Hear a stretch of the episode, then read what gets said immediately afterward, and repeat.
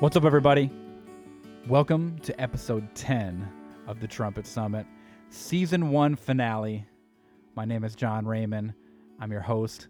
And before we get going today with a bunch of questions that you guys have sent to me via social media and via email over the last few weeks, I just want to take a moment and say a huge thank you to all of you for checking this podcast out you know, if you're anything like me, I'm sure you guys are super inspired by hearing from all these legendary musicians.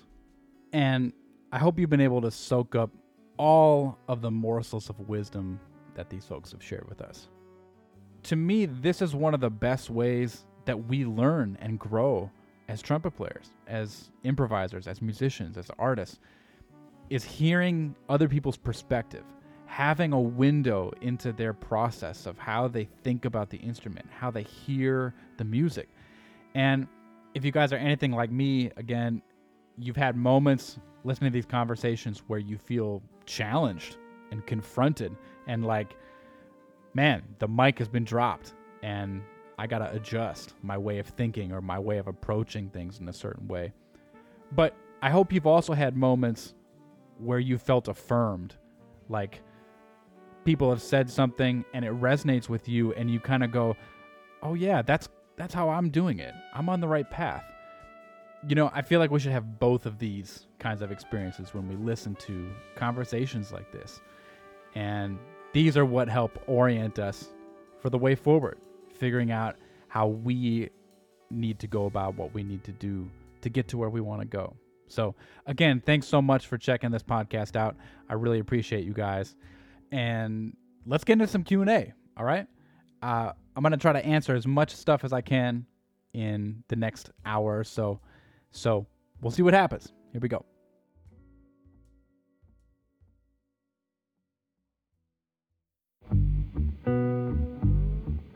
All right, time for a shameless plug.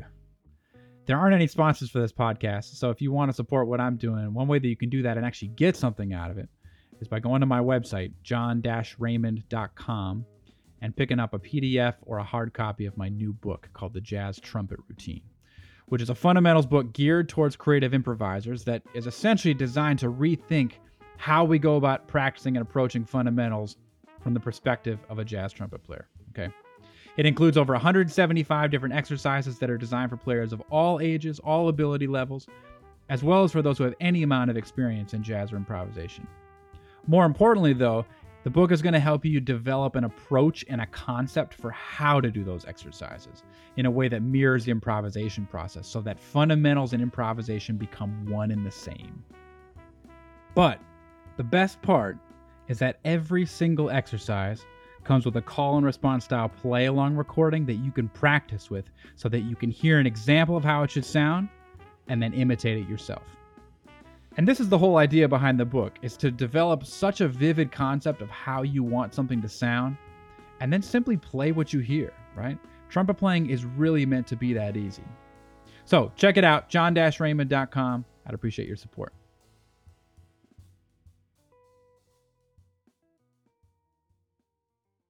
All right. Question 1. Somebody asked, "How do you stay true to yourself while improvising?" Whew. This is a really common occurrence, I think, amongst musicians. We're always trying to bridge the gap between what we hear and what we actually play. And in a perfect situation, we're always playing what we hear, right? And so, really, I think we have to ask the question first like, why am I not playing what I want to play? Or why am I playing other things than what I want to play? And even just asking that question is really revealing, I think, because it, it could very well reveal some sort of ego centered stuff that tends to happen when we play. Like we're trying to play to impress certain people, whether it be the audience or the musicians that we're playing with or our teachers or even ourselves. Like play things that we think are so killing, right? Like that is all self centered, right? And this is a really important but hard thing to realize as an improviser. The master musicians that we all look up to have a way of getting out of the way, so to say, so that they're not functioning based on their own selfish needs and wants and what they want to play, but they're playing what the music needs the most, right? So, one thing that you can do is as you're improvising, always be asking yourself, what does the music need right now? Not what do I want to play or what do I think this person will really love to hear me play, but really ask the question, what does the music need? Right. And that question gets at this thing that is really important to what we do as improvisers, which is everything that we play fits into a context. Everything that we've heard fits into a context, right? We often get so obsessed with the one line somebody's playing that we don't pay enough attention to what's happening around it, right? So I think when we ask the question, what does the music need? What we're really saying here is we have to listen to music in such a way where we're listening to the whole picture. We're getting the entire musical environment in our ears, not just the one line, right? Or the one lick or the one pattern or one piece of vocabulary or whatever it might be. We have to get the whole sonic landscape in front of us.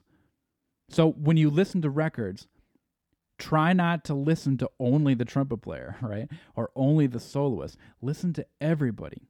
Because what that's going to do is inform your intuition so that when you get in those kind of situations yourself as a player, you're going to know how to react. You're going to have some things to go to because you've absorbed those different environments and can handle them just from like an intuitive level.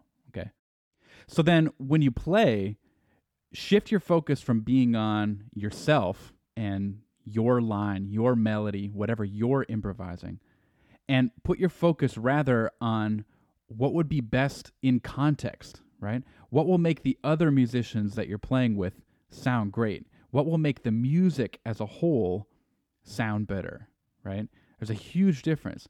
And the analogy that I like to tell students a lot is to think of it like you're driving, right? When you're driving, you're not overly focused on what's happening in the rear view mirror or in the side mirrors or what's next to you, right? You're focused on the whole environment because you have to be aware of all these things. And that allows you to take in the whole picture and make the best decisions for yourself in a situation where a lot of variables are happening and you can't control what everybody else around you is doing, right? That's like improvising. That's like music. So think of it like that. And I think that can help a lot. But the reality is that you can also play things that aren't, quote, true to yourself for other reasons, right? You could play it because you know that intellectually, harmonically, theoretically, it works over what you're playing, right? Or maybe it's a certain lick or some pattern that you've learned that you tend to, you know, revert into or something. So maybe you play that. Or maybe you're thinking in your head, like, well, I got to play this because this is what Clifford Brown would do, or this is what Miles Davis would do, or this is what Woody Shaw would do, whoever it might be, right?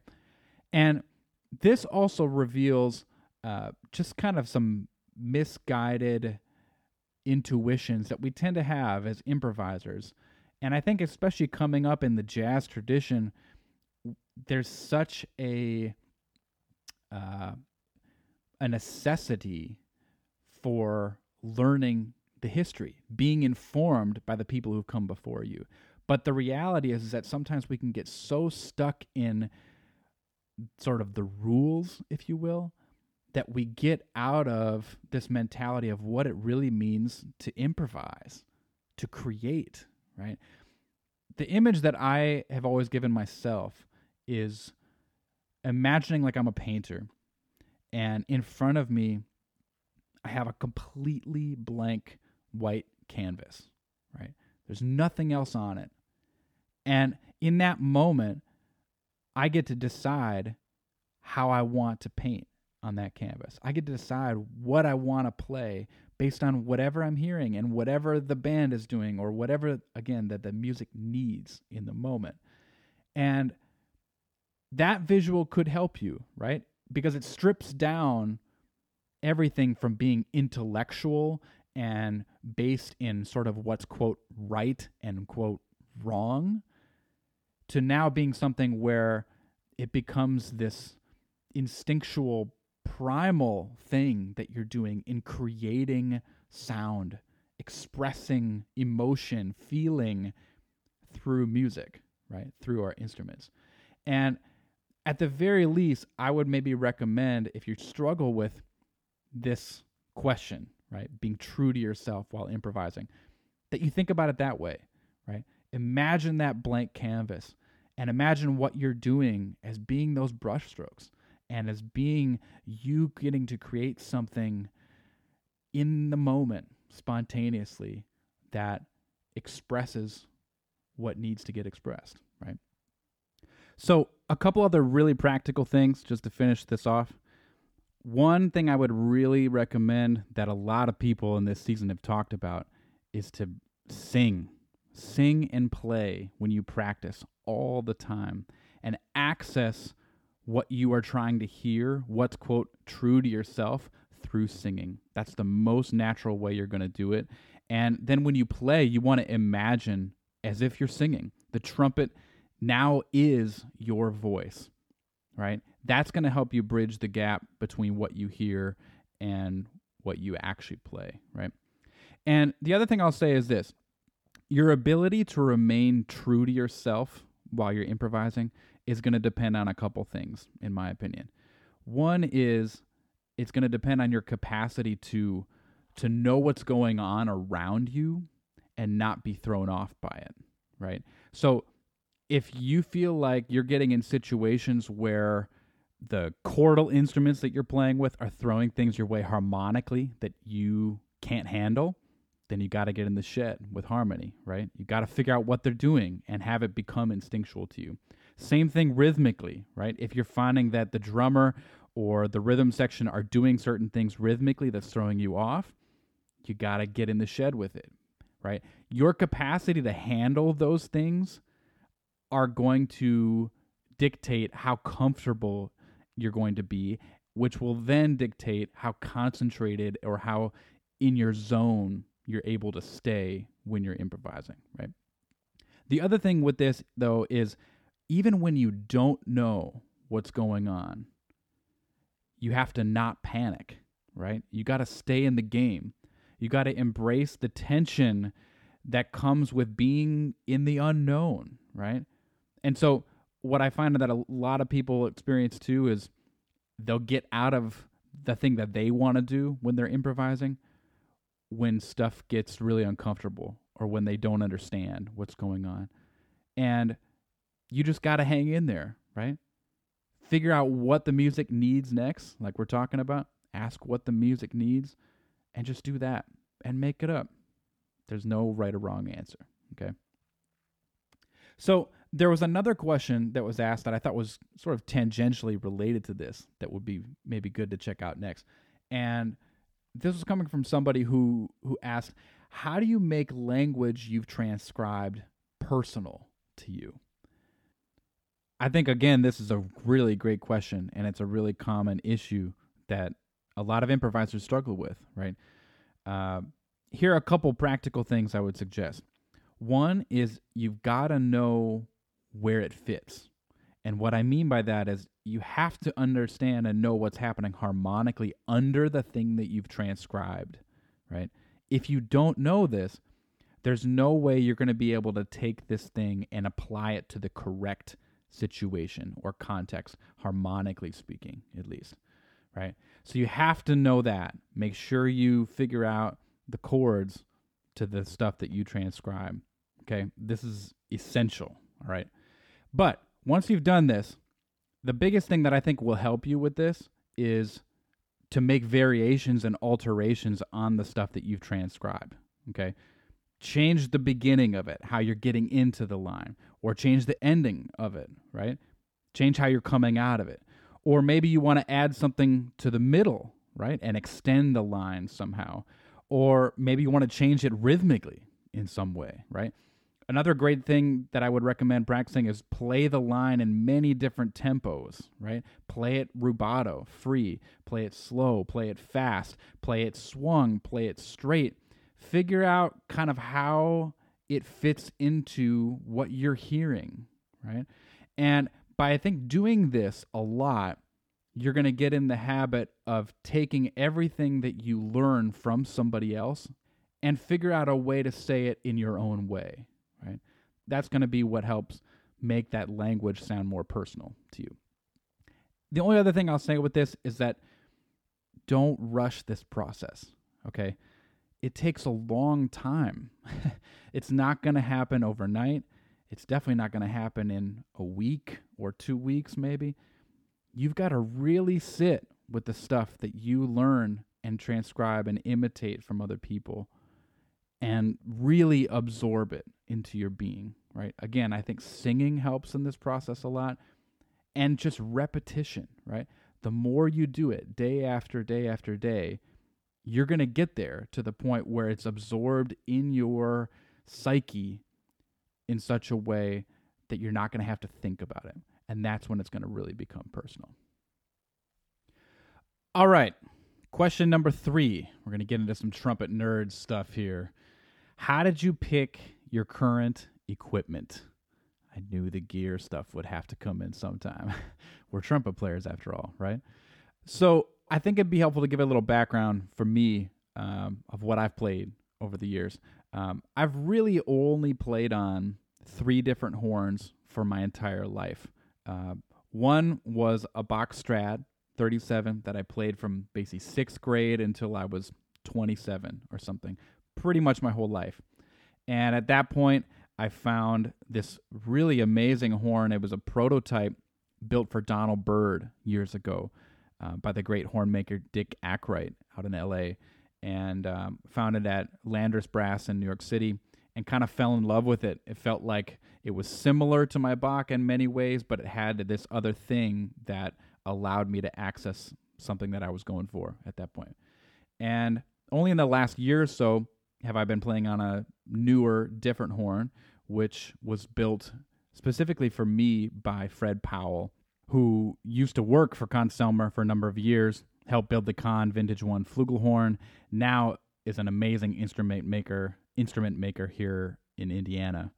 And uh, we basically worked together to custom design the horn to whatever I wanted to feel and hear, which was a really incredible experience. And I'm really happy with how things turned out. Uh, as far as mouthpieces go, uh, I've only really played on like two mouthpieces, right? I probably started out on like a 7C, like most people do. And at some point in high school, I switched to a 3C and still play a 3C to this day. And I have an Adams F1 Flugel that I play with a Bach 3C Flugel mouthpiece as well. And that's kind of it. Uh, I'm pretty simple. I'm I'm pretty opposite from a gear nut. And I guess I've always been a big believer that the equipment that you play is like 1% of what's going to actually make up the way you play. Your sound and the way you play comes from your imagination. It comes from what you hear, right? And it comes through a lot of time in the practice room, of course, right? But I think the tendency for a lot of trumpet players is to try to figure out what gear they have to change in order to get them to sound how they want to sound. And that's their first go to rather than, I got to get my butt in the practice room and I got to shed, right? And so, my biggest recommendation would be when stuff isn't coming out how you want it to, don't think about changing your equipment first. Okay. Work harder. Imagine what you're trying to play more vividly get to the point where you can sound like yourself on any instrument and mouthpiece, right? And when you get to this point, then you can dig into the 1% and it's actually going to make a difference. And it'll really help you get that much closer to how you sound. Okay. That'd probably be my biggest recommendation. Um, couple other things I might suggest record yourself. Okay, record yourself a lot in general, but especially when you're trying out different mouthpieces or different horns, the gear that's best for you will kind of reveal itself to you by how at ease and how comfortable you are playing it. You're going to be able to hear that in the sound. And that's what I would really listen for. Okay. Uh, I would also really recommend if you've got a, a regular private teacher to ask for their advice, to have them play the things that you're checking out and see what they think, because they've probably done it a lot more than you have and can really help you in that aspect, right? And lastly, I would just ask your friends, you know, A B test two or three different horns for them if you're trying some different instruments or some different mouthpieces and see what they think. And they'll be able to tell you something on the other end of the bell that you won't be able to hear to the degree that they can. Okay. So I know that like every instrument maker and mouthpiece maker is hating me right now because I'm telling you like not to buy gear, but it's all about your imagination. It's all about how you hear the sound and about putting in the time so that you can make the instrument that you're playing sound like you no matter what. Okay, question four, another trumpety one. Here we go. Give me your take on improving sound production. Ooh, okay, I like this one. I've thought about this a lot. Um, I think in order to answer this question, we first have to ask the question of how is a sound produced on the trumpet itself, right? And contrary to popular belief, it's actually not produced by buzzing your lips. That doesn't produce the sound. Nor is it produced by anything really having to do with the embouchure. The embouchure is actually an effect, it's not a cause. And what I mean by that is what actually produces the sound that we hear out of the trumpet is the air or the kind of air that we put into the instrument basically sound is produced by the air that we put into the instrument when it meets the molecules of air that are already existing in the horn. That's that's called a standing wave, right? So when this happens, our air energizes the standing wave and that actually produces the sound and that causes our lips to vibrate, right? It's not the other way around. So all this to say that if we want to improve sound production, what we have to think about is the kind of air that we put into the horn, right? And two things I would maybe suggest you think about. One is the air that we put into the instrument has to be full of energy, okay? It has to have that spark. The analogy that I always give to students is imagine like you're standing at home plate about to get pitched a 100 mile an hour fastball, right? I don't know about you guys, but if you remember being in like the batting cages when you were younger and getting like a 40 mile an hour pitch, that sucker is fast, okay?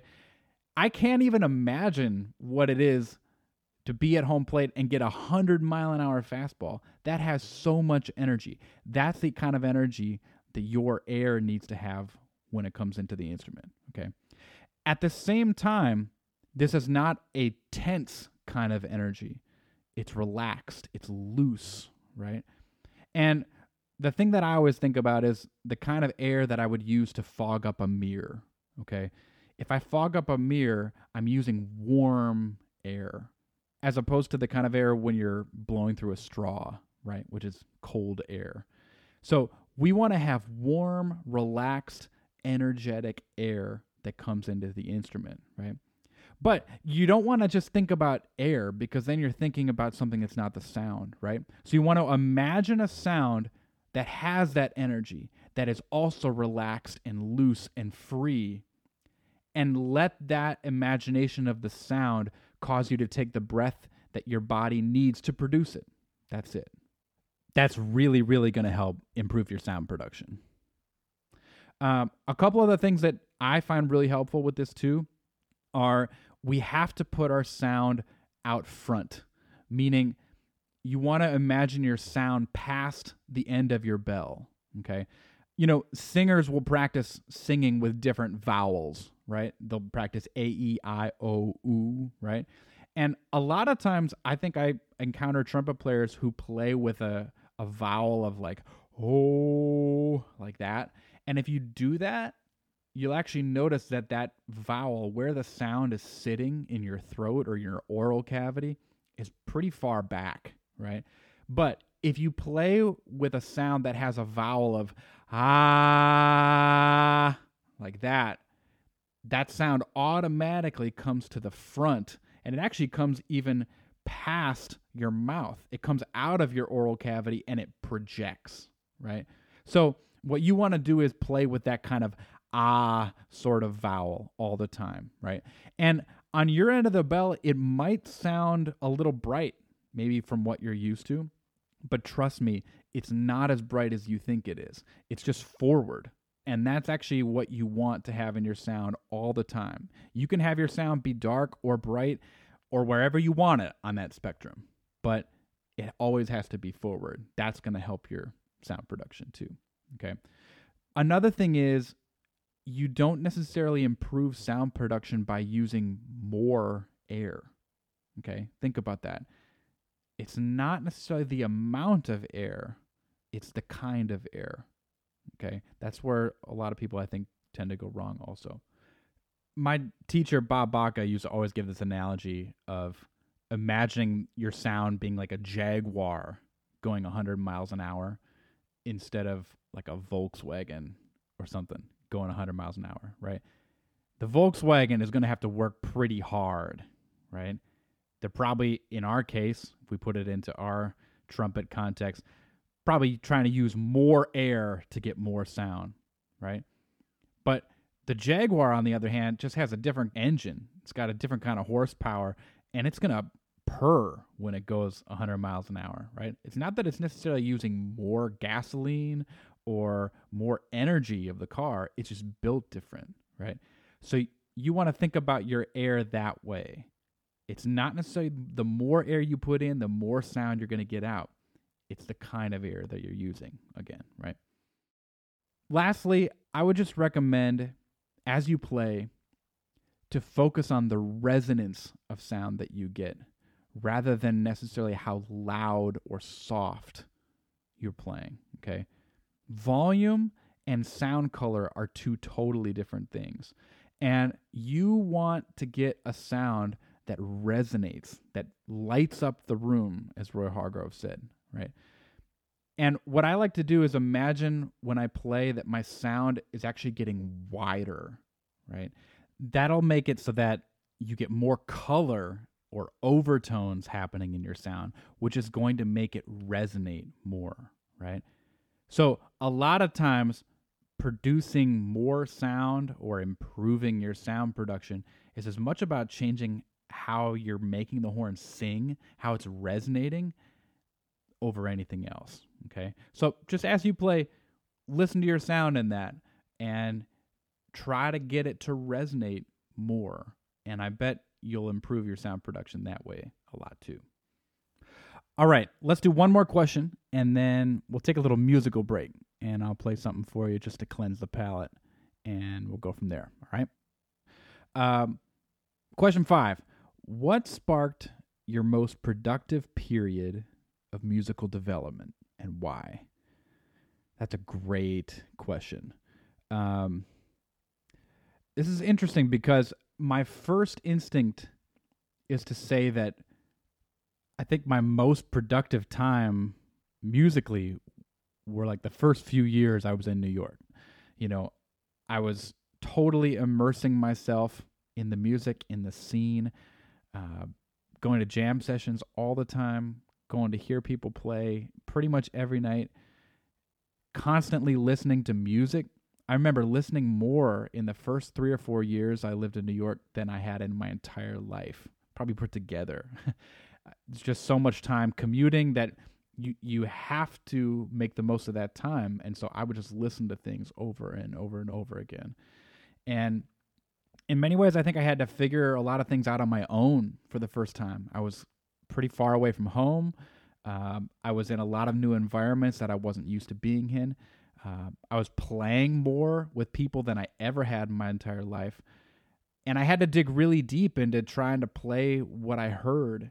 And I was confronted because a lot of the times I would honestly go out to sessions or play with people and I would be really frustrated with how I sounded. And that bar that I was coming up against that was so high forced me to raise my game immediately. Like I had to get it together as fast as possible. That sense of urgency was so important, you know. But I guess what's interesting to me about this question is that I was actually probably practicing less during that time than I was maybe just a few years earlier in college. You know, I was probably practicing at least six to eight hours a day, getting all my fundamentals happening, doing tons of transcribing, getting tons of language together, really getting the the foundation happening. And I think about that time and if I hadn't had all of that, I couldn't have gotten to New York and been working on the things that I was working on then, right?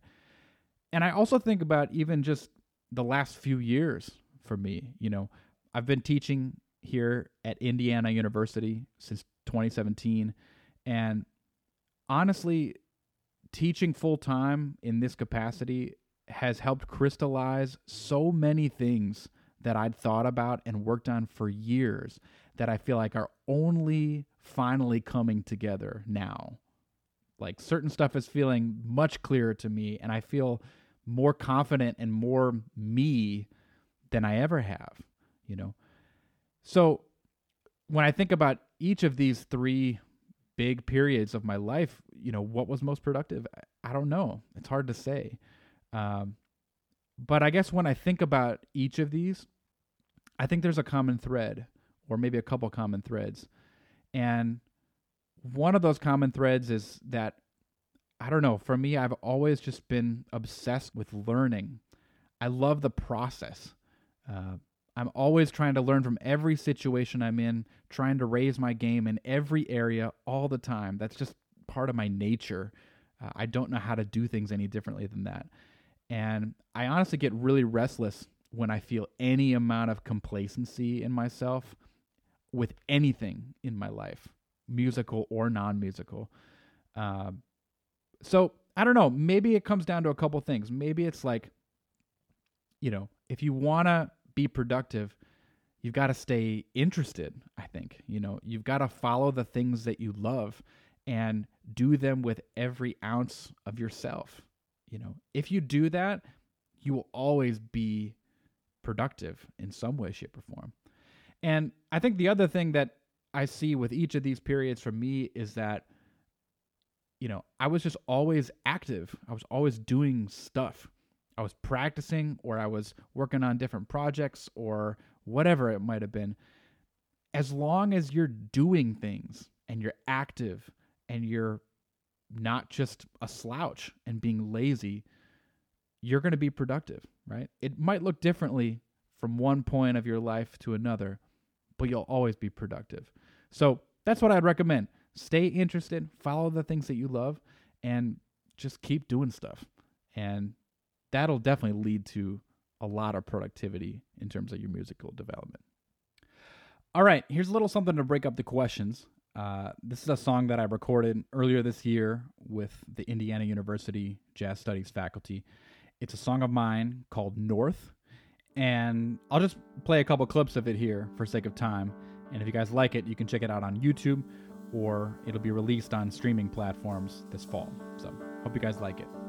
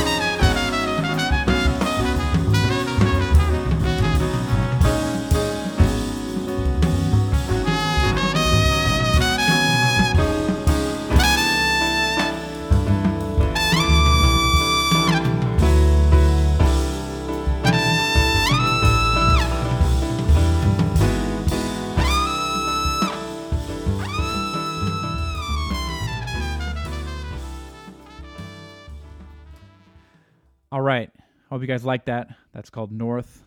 And like I said before, you can check that out on YouTube or it'll be on streaming platforms in the fall of 2021. So you can check it out there.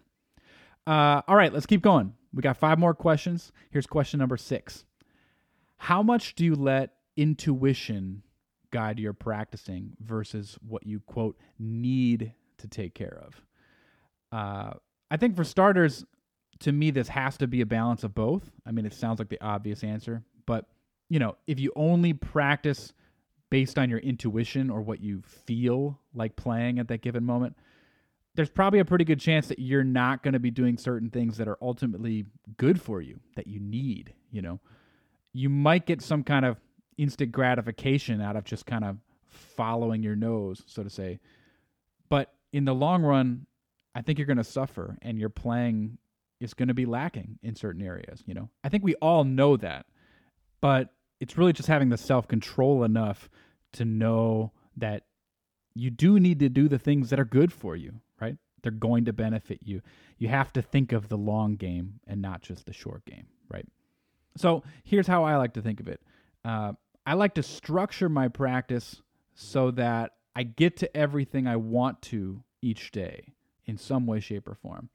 And I like to think of practicing in lots of little sets.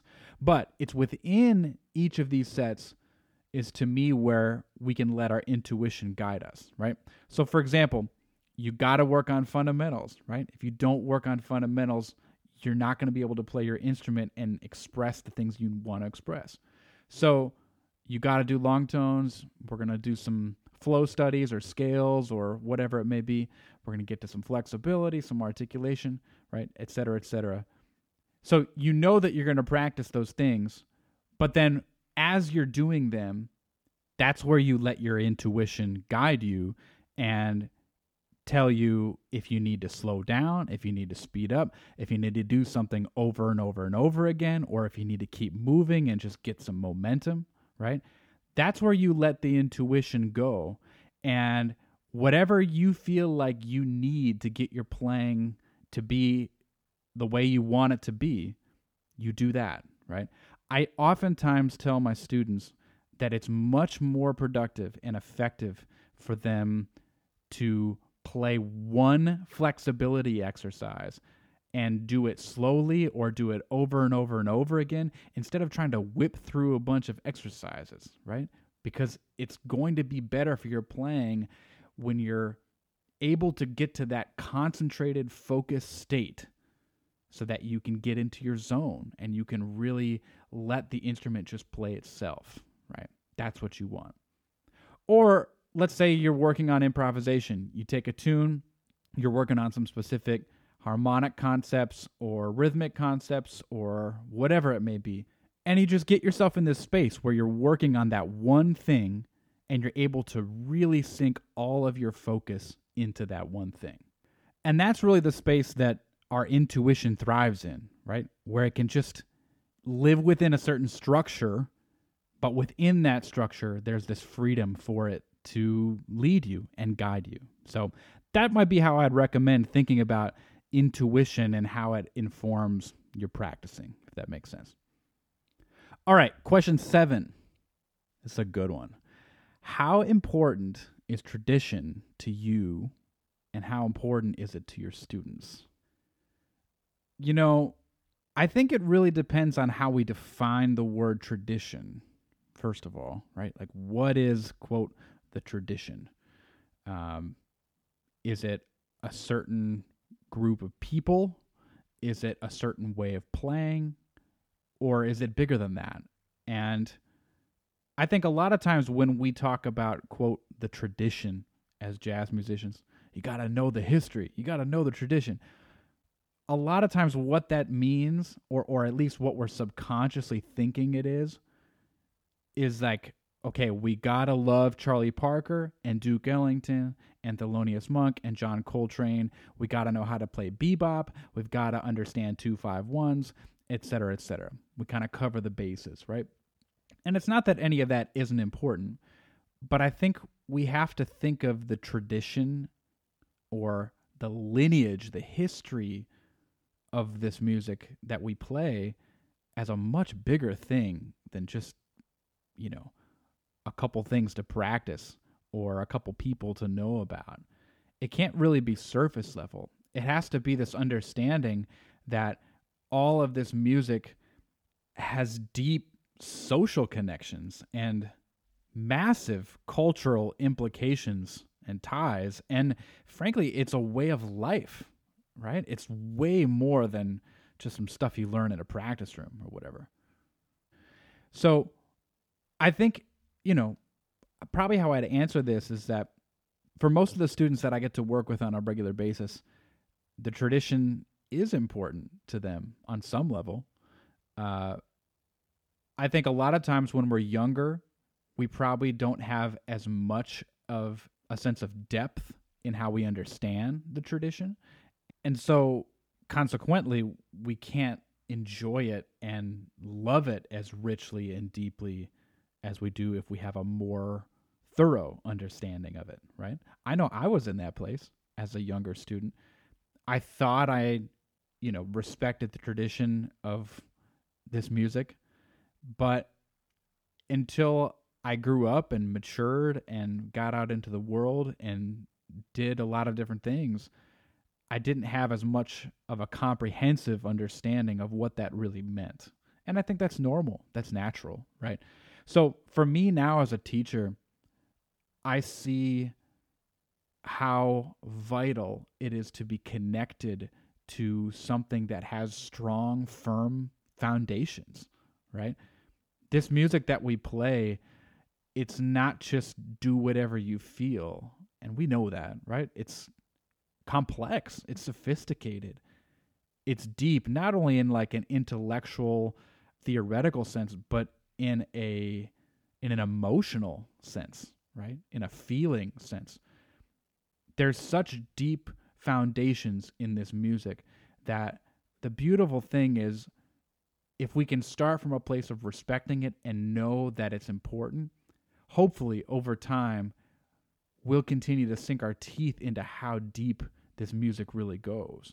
And we'll continue to have a greater amount of respect and honor for the people that came before us and what they contributed you know and be able to not necessarily think we have to copy certain things that came before us but uh, use those people and use those ideas as a jumping off point to then create and put our stamp on the music, right?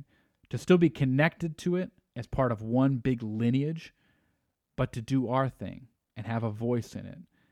And that's the only way this music grows and moves forward, I think. And and I think it's the only way it's moved forward over all these years now is you have people that have taken what they've learned and taken what's come before them and done something else with it and all of a sudden it evolves, right? So I don't know if I really answered that question. That's a tricky one.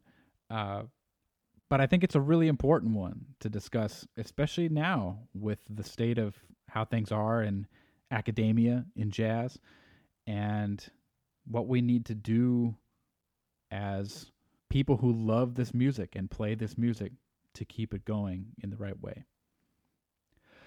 All right, question eight. Here's one that I definitely do not feel qualified to answer.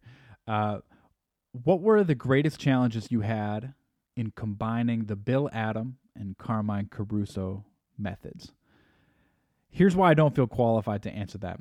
Um, I probably wouldn't consider myself an expert in either, although I've spent a lot of time and I really kind of came up learning how to play the instrument from people that studied with Mr. Adam and uh, I would say that generally the ways that I subscribe to trumpet playing probably fall in that camp.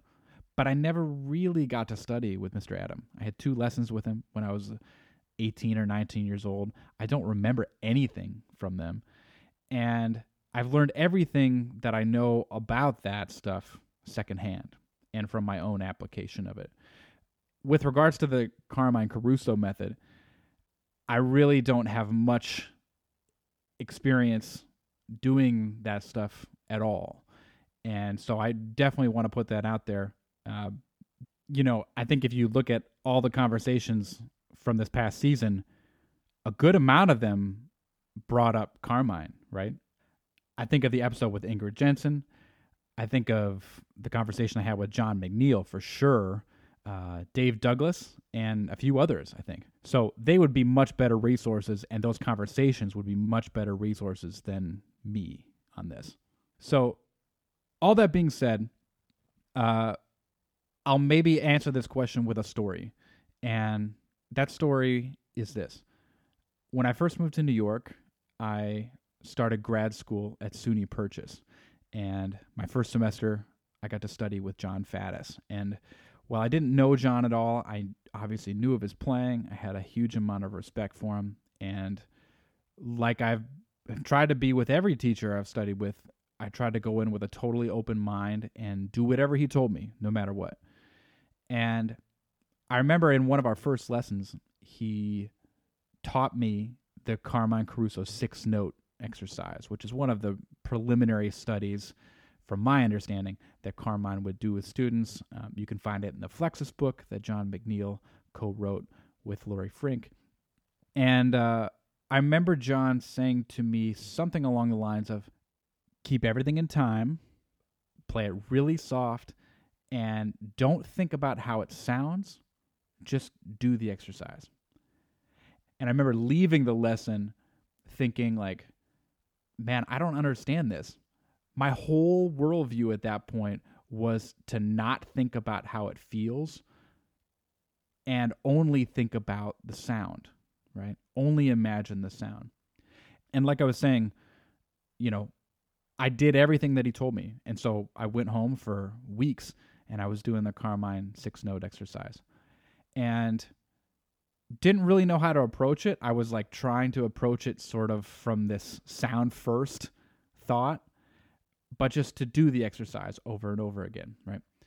And a couple weeks went by, and I remember starting to notice in my playing a different sort of awareness of what was going on physically. And this was a very new thing for me because, like I said, I had previously come from this camp where at least how I interpreted it was that I shouldn't think about the physical stuff at all. And here I was becoming much more aware of what was going on physically. And I was noticing how it was starting to make me a stronger player. I felt like I had uh, this sensation where I felt more in control of my own sound. And, you know, this is a slippery slope. I mean, I would be the first to tell you that I think it's really important for us as trumpet players to not be too concerned with how it feels before we think about how it sounds. But it isn't to say that we shouldn't be aware of what's happening, right? And I would even go so far as to say that if we're not aware of it, we're actually ignoring a really important part of our connection to the instrument, you know? we have to be so in tune with what things feel like and sound like that we can notice even the most minute changes. That's not a bad thing. But while we want to be hyper aware of all these things, we don't want to get in the way and try to overthink and try to control it, right? This makes me think of the book The Inner Game of Tennis, which, if you don't know that book, to me, that's like one of the most seminal books for the life of the mind, you know. And Timothy Gallwey says in that book how we should become aware of what it feels like to hit the ball, but not try to control it, right? To let the motion just happen. And that was the sensation that I started to have as I was playing is I started to become aware of what was happening while still being able to not get in my own way and not try to control it or overthink about it and try to get myself to have the same feeling every day. But it was this thing where it helped me develop a more, I think, holistic way of playing that to me, I think has really benefited me over the years. So, in general, long story short, I would say that maybe my biggest challenge initially was what seemed like a dichotomy to me of the Bill Adam method saying that you have to only focus on the sound and Carmine Caruso method saying, don't think about the sound and just do the exercises. And figuring out a way to have them marry uh, was initially really challenging for me. But I will also say that the more that I've gotten to know about Carmine's methods over the years, and the deeper that I go into the Bill Adam thing too, the more I realize how similar both of them were, not only in how they taught and what concepts they were trying to impart to their students, but in what their ultimate goals were for trumpet playing. And I think if you really do your homework, you'll see just how many similarities there are between the two. In fact, I'd probably say there are more similarities than there are differences, in my opinion. So that would just be my plug. Uh, you know, ultimately, at the end of the day, it doesn't matter what method you use. You just got to be able to make it sound how you want it to sound, have things be as effortless as possible, and have it be the most fun to play. I think that's what it's really about, you know. But it goes without saying that, you know, master teachers like Bill Adam and Carmine Caruso can certainly help us, right? All right. Last couple questions. These are a couple good ones too. Uh, question nine How do you find a balance between work and life slash rest during the grind? Um, well, I'll say at the outset that I'm certainly not great at this, but I think I'm better at it now than I probably ever have been. And that's only because I've had lots of times where I didn't really have a great balance between the two. And I've honestly kind of had to learn the hard way in more ways than I'd like to admit it, uh, especially with how my lack of balance between those two affects the people around me as much as it does myself. Um, I tend to be a workaholic, and this often has resulted over the years in me thinking that I'm being productive by working harder, working more, when in fact, I'm really just kind of working myself to the bone and my work is actually not being as fruitful or productive. It's it's actually counterproductive. Uh, I don't know. Maybe you can relate to this. I, I feel like our culture often says that we have to be working harder. We got to be on the grind all the time. We got to be working longer. We got to do more. We got to try to become more successful, etc. And that's where our happiness is found. And I don't really think that's true. And I think we see plenty of evidence of that not being true, but how we feel when we work this way. Uh, you know, like, are we ever really satisfied when we're working to that extent? No, not really. Uh, are we more creative or inspired? Uh, maybe sometimes, but when we're really, really busy, not usually, I don't think. And the thing that gets for me is like, are we more thoughtful of other people around us and their needs? And I think the answer to that, at least for me, is no. You know, uh, I know when I'm in my workaholic mode, I tend to not be as observant to the people around me and what they need and just where they're at because I'm too into my own world, you know. So, I guess on a general level, one of the biggest things that's helped me with my own work life balance over the years has been seeing how much more effectively I work when I give time and energy to the the life stuff. You know, uh, I tend to actually enjoy my work more, and I feel like I'm just as productive, if not more productive, than if I spent more time working and less time doing other things.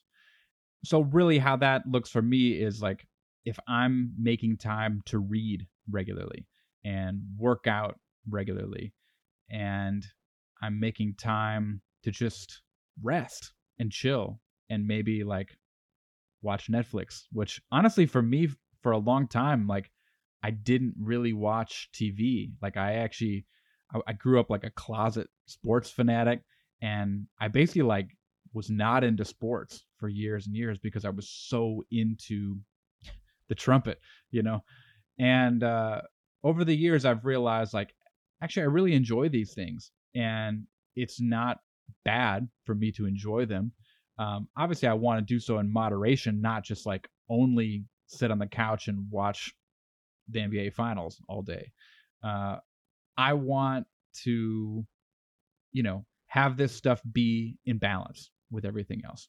So I guess when I give time and energy to those kinds of things is when I find that my work is better and I'm generally just a more balanced person. I feel that balance physically, mentally, emotionally, spiritually, even.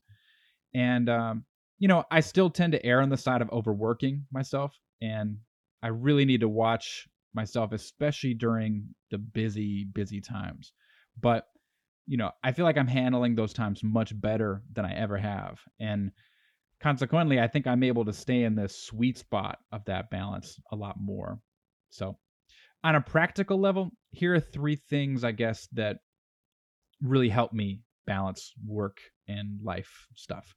Um, the first is I like to plan out in advance when I'm going to do those things. Uh, I'm kind of type A, super organized, really into my iCal. And uh, if I can see over the course of a week or a couple weeks, like when I'm going to be having time to not be working, it's actually really helpful for me so that I can step away from it and kind of get in that zone when I need to be there, right? Uh, another thing is, I feel like I, over time, have have done certain things in shorter spurts so that I break up my times of being like hyper concentrated and focused. So, for example, uh, like writing emails for me is something that I'll do in shorter spurts. Um, any kind of things that don't require like a huge amount of emotional investment, uh, I'll kind of do in the cracks, so to say, because then it allows me to sort of take a breath, um, kind of reassess and process things a little better uh, when I'm doing that, which ends up making whatever I'm doing a little more enjoyable and like not as taxing to me. Um, lastly, I would say that I think the thing that's honestly helped me the most with this is to really think about, you know, what it means to be in the moment with everything that I do, not just playing music or, you know, playing the trumpet or something, but like really be present and be in the moment in life with the people that I'm around in every situation that I'm in, you know. So I guess for this one way it looks for me is to like really focus on my work when I'm working, but when I'm not, to kind of leave it and focus on whatever I'm doing and to be engaged in that fully, right? To be present. Uh, I think the balance between work and life can be as much a mental thing as it is a logistical thing. And I think being able to grow in that over the years so that you know I can really engage with the people around me and in the situations around me when I'm not working has helped me to rest more and I really feel that balance more altogether. All right, last question, question 10. As a teacher, how do you help students who are struggling to stay motivated? It's a really good question again, and uh, it's one that I've thought about a lot since I started teaching at IU a few years ago. Uh, it's a really common thing, especially when you're studying, to go through big ups and downs in terms of feeling inspired, feeling motivated, etc. Although I will say that I think this even applies to every professional musician ever. you know, it applies to the people who we'd call our heroes. Probably applies to every single person that's been on this season, right? We all struggle with motivation. The the playing field is totally equal here. But in order to address this, you know, I think what we have to do first, again, I love definitions. we got to define what motivation is, right? And to me, uh, I guess it's as simple as like the reasons or desires you have to do anything, right? And so, one thing I find often is that I think students forget why they play music, right? And so, I'll oftentimes have students write down why they play. Why do you want to do this? You know, like really list it out, think about it. Um, it's something that we, you know, as musicians, when we're coming up, we maybe go into school because it seems like the right thing to do, but maybe we haven't even thought about like why we want to do this. And, you know, I think there's just a reality that you start to realize like, man, if I want to be a musician and I want this to be my career, what I do as my livelihood, this is not for the faint of heart. I mean, this is not easy. Like I have to really, really want this, like more than anything else, you know? So when I have students write out why they want to play or figure out if they want to play, and they go through that exercise, um, you know, a lot of times that process kind of just shows themselves like, okay, I really do want to do this. And even that can be inspiring and motivating, right? What I'll also do is is just ask students, you know, in a lesson or even just casually in passing, like, how's the time in the shed been? Like, are you getting in the time? Because, you know, the reality is that you have to put yourself in position to be motivated too. It's not just going to come and appear out of thin air, you know. If you get your butt in the practice room and get the horn on your face, man, I bet you you'll start to feel motivated if you really want to do this. I know for me, that's sometimes all it takes. Like, even if I'm feeling super unmotivated, if I can just get the horn on my face, all of a sudden I start to want to perfect this one thing that I'm working on or go deeper into this other thing that I'm working on. And, you know, at that point, it's just like off to the races. Like I could go for hours and hours, and all of a sudden the motivation is there only because I just made the first step of getting in the practice room, right? Uh, I'll also ask students, like, okay, what are your goals? What do you want to do? You know, that's another huge source of motivation. Like if you have certain long term and short term goals for that matter written out, like that's going to prompt you to be doing stuff now. And at least for me, that gets me super motivated.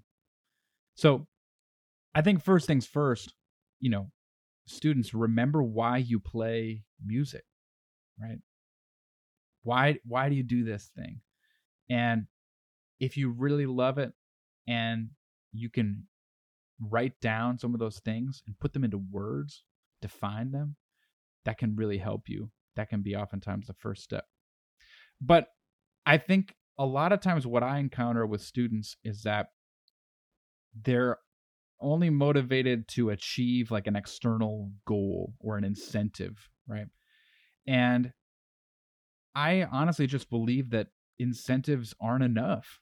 Uh, extrinsic motivation isn't enough. It has to be intrinsic motivation that gets us to do what we really want to do.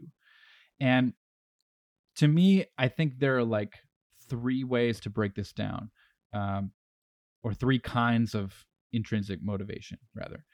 You know, one is like just simply the urge to do your thing, like this sense of autonomy or or being able to direct your own life. Uh, another one would be like something like mastery of something, right? Like just the desire to get better at something that matters to you. That's an intrinsic motivation. And another thing I think of is is just like purpose, you know? Like the desire to do what we do in service to something larger than ourselves, right? I think any one of these intrinsic motivations has to drive you.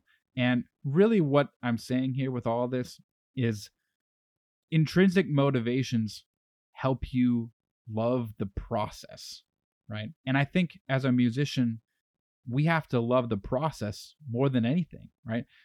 We can't be in this for a job or a gig or a placement in one of our school bands or an award or some kind of recognition or whatever it may be. We have to be in it to be in it, right? We we got to love to practice just because we love to play our instrument or to get better or that it just makes us feel good, right? Maybe it's like an escape for us, right?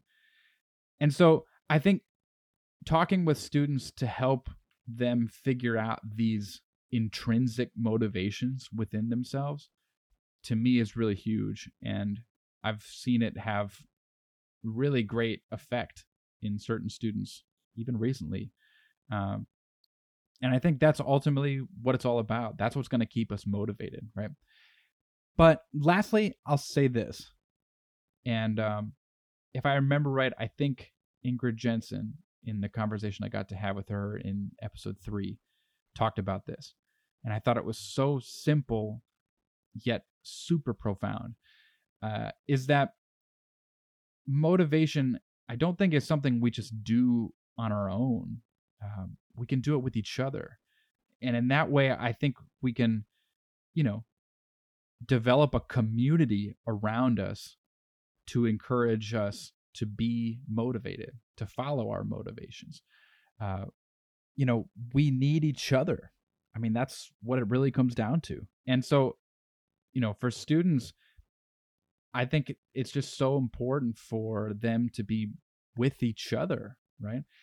It's been hard for all of us in this last year because we're in this position where we're stuck in isolation a lot of the times. And so we feel that lack of support. We we don't get to be pushed by each other or learn from each other. And consequently, I think we're probably all a little bit less inspired because we're not together. And so the reality is that I think if we want to stay motivated, we got to do it together. It's not just something you want to do on your own and try to do it on your own strength. Use each other.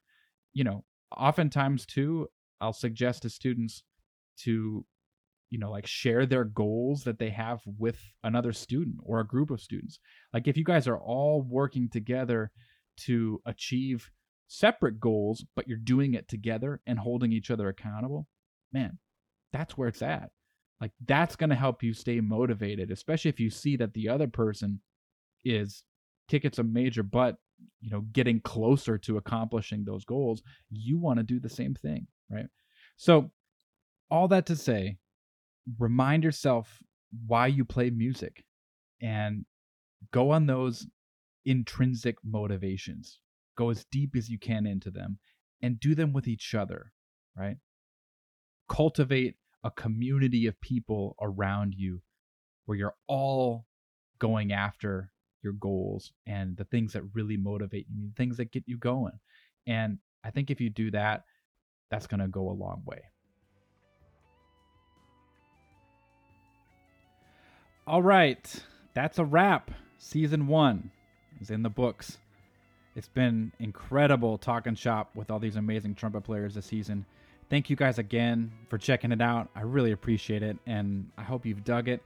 I've had a great time, and uh, yeah, I'm gonna go for season two. I'm into this. So the plan is I'm gonna take a little bit of time off, kind of retool some things, get a whole new list of guests ready for another season start doing some interviews, and hopefully be able to kick off season two in the next few months. So, with that, happy practicing.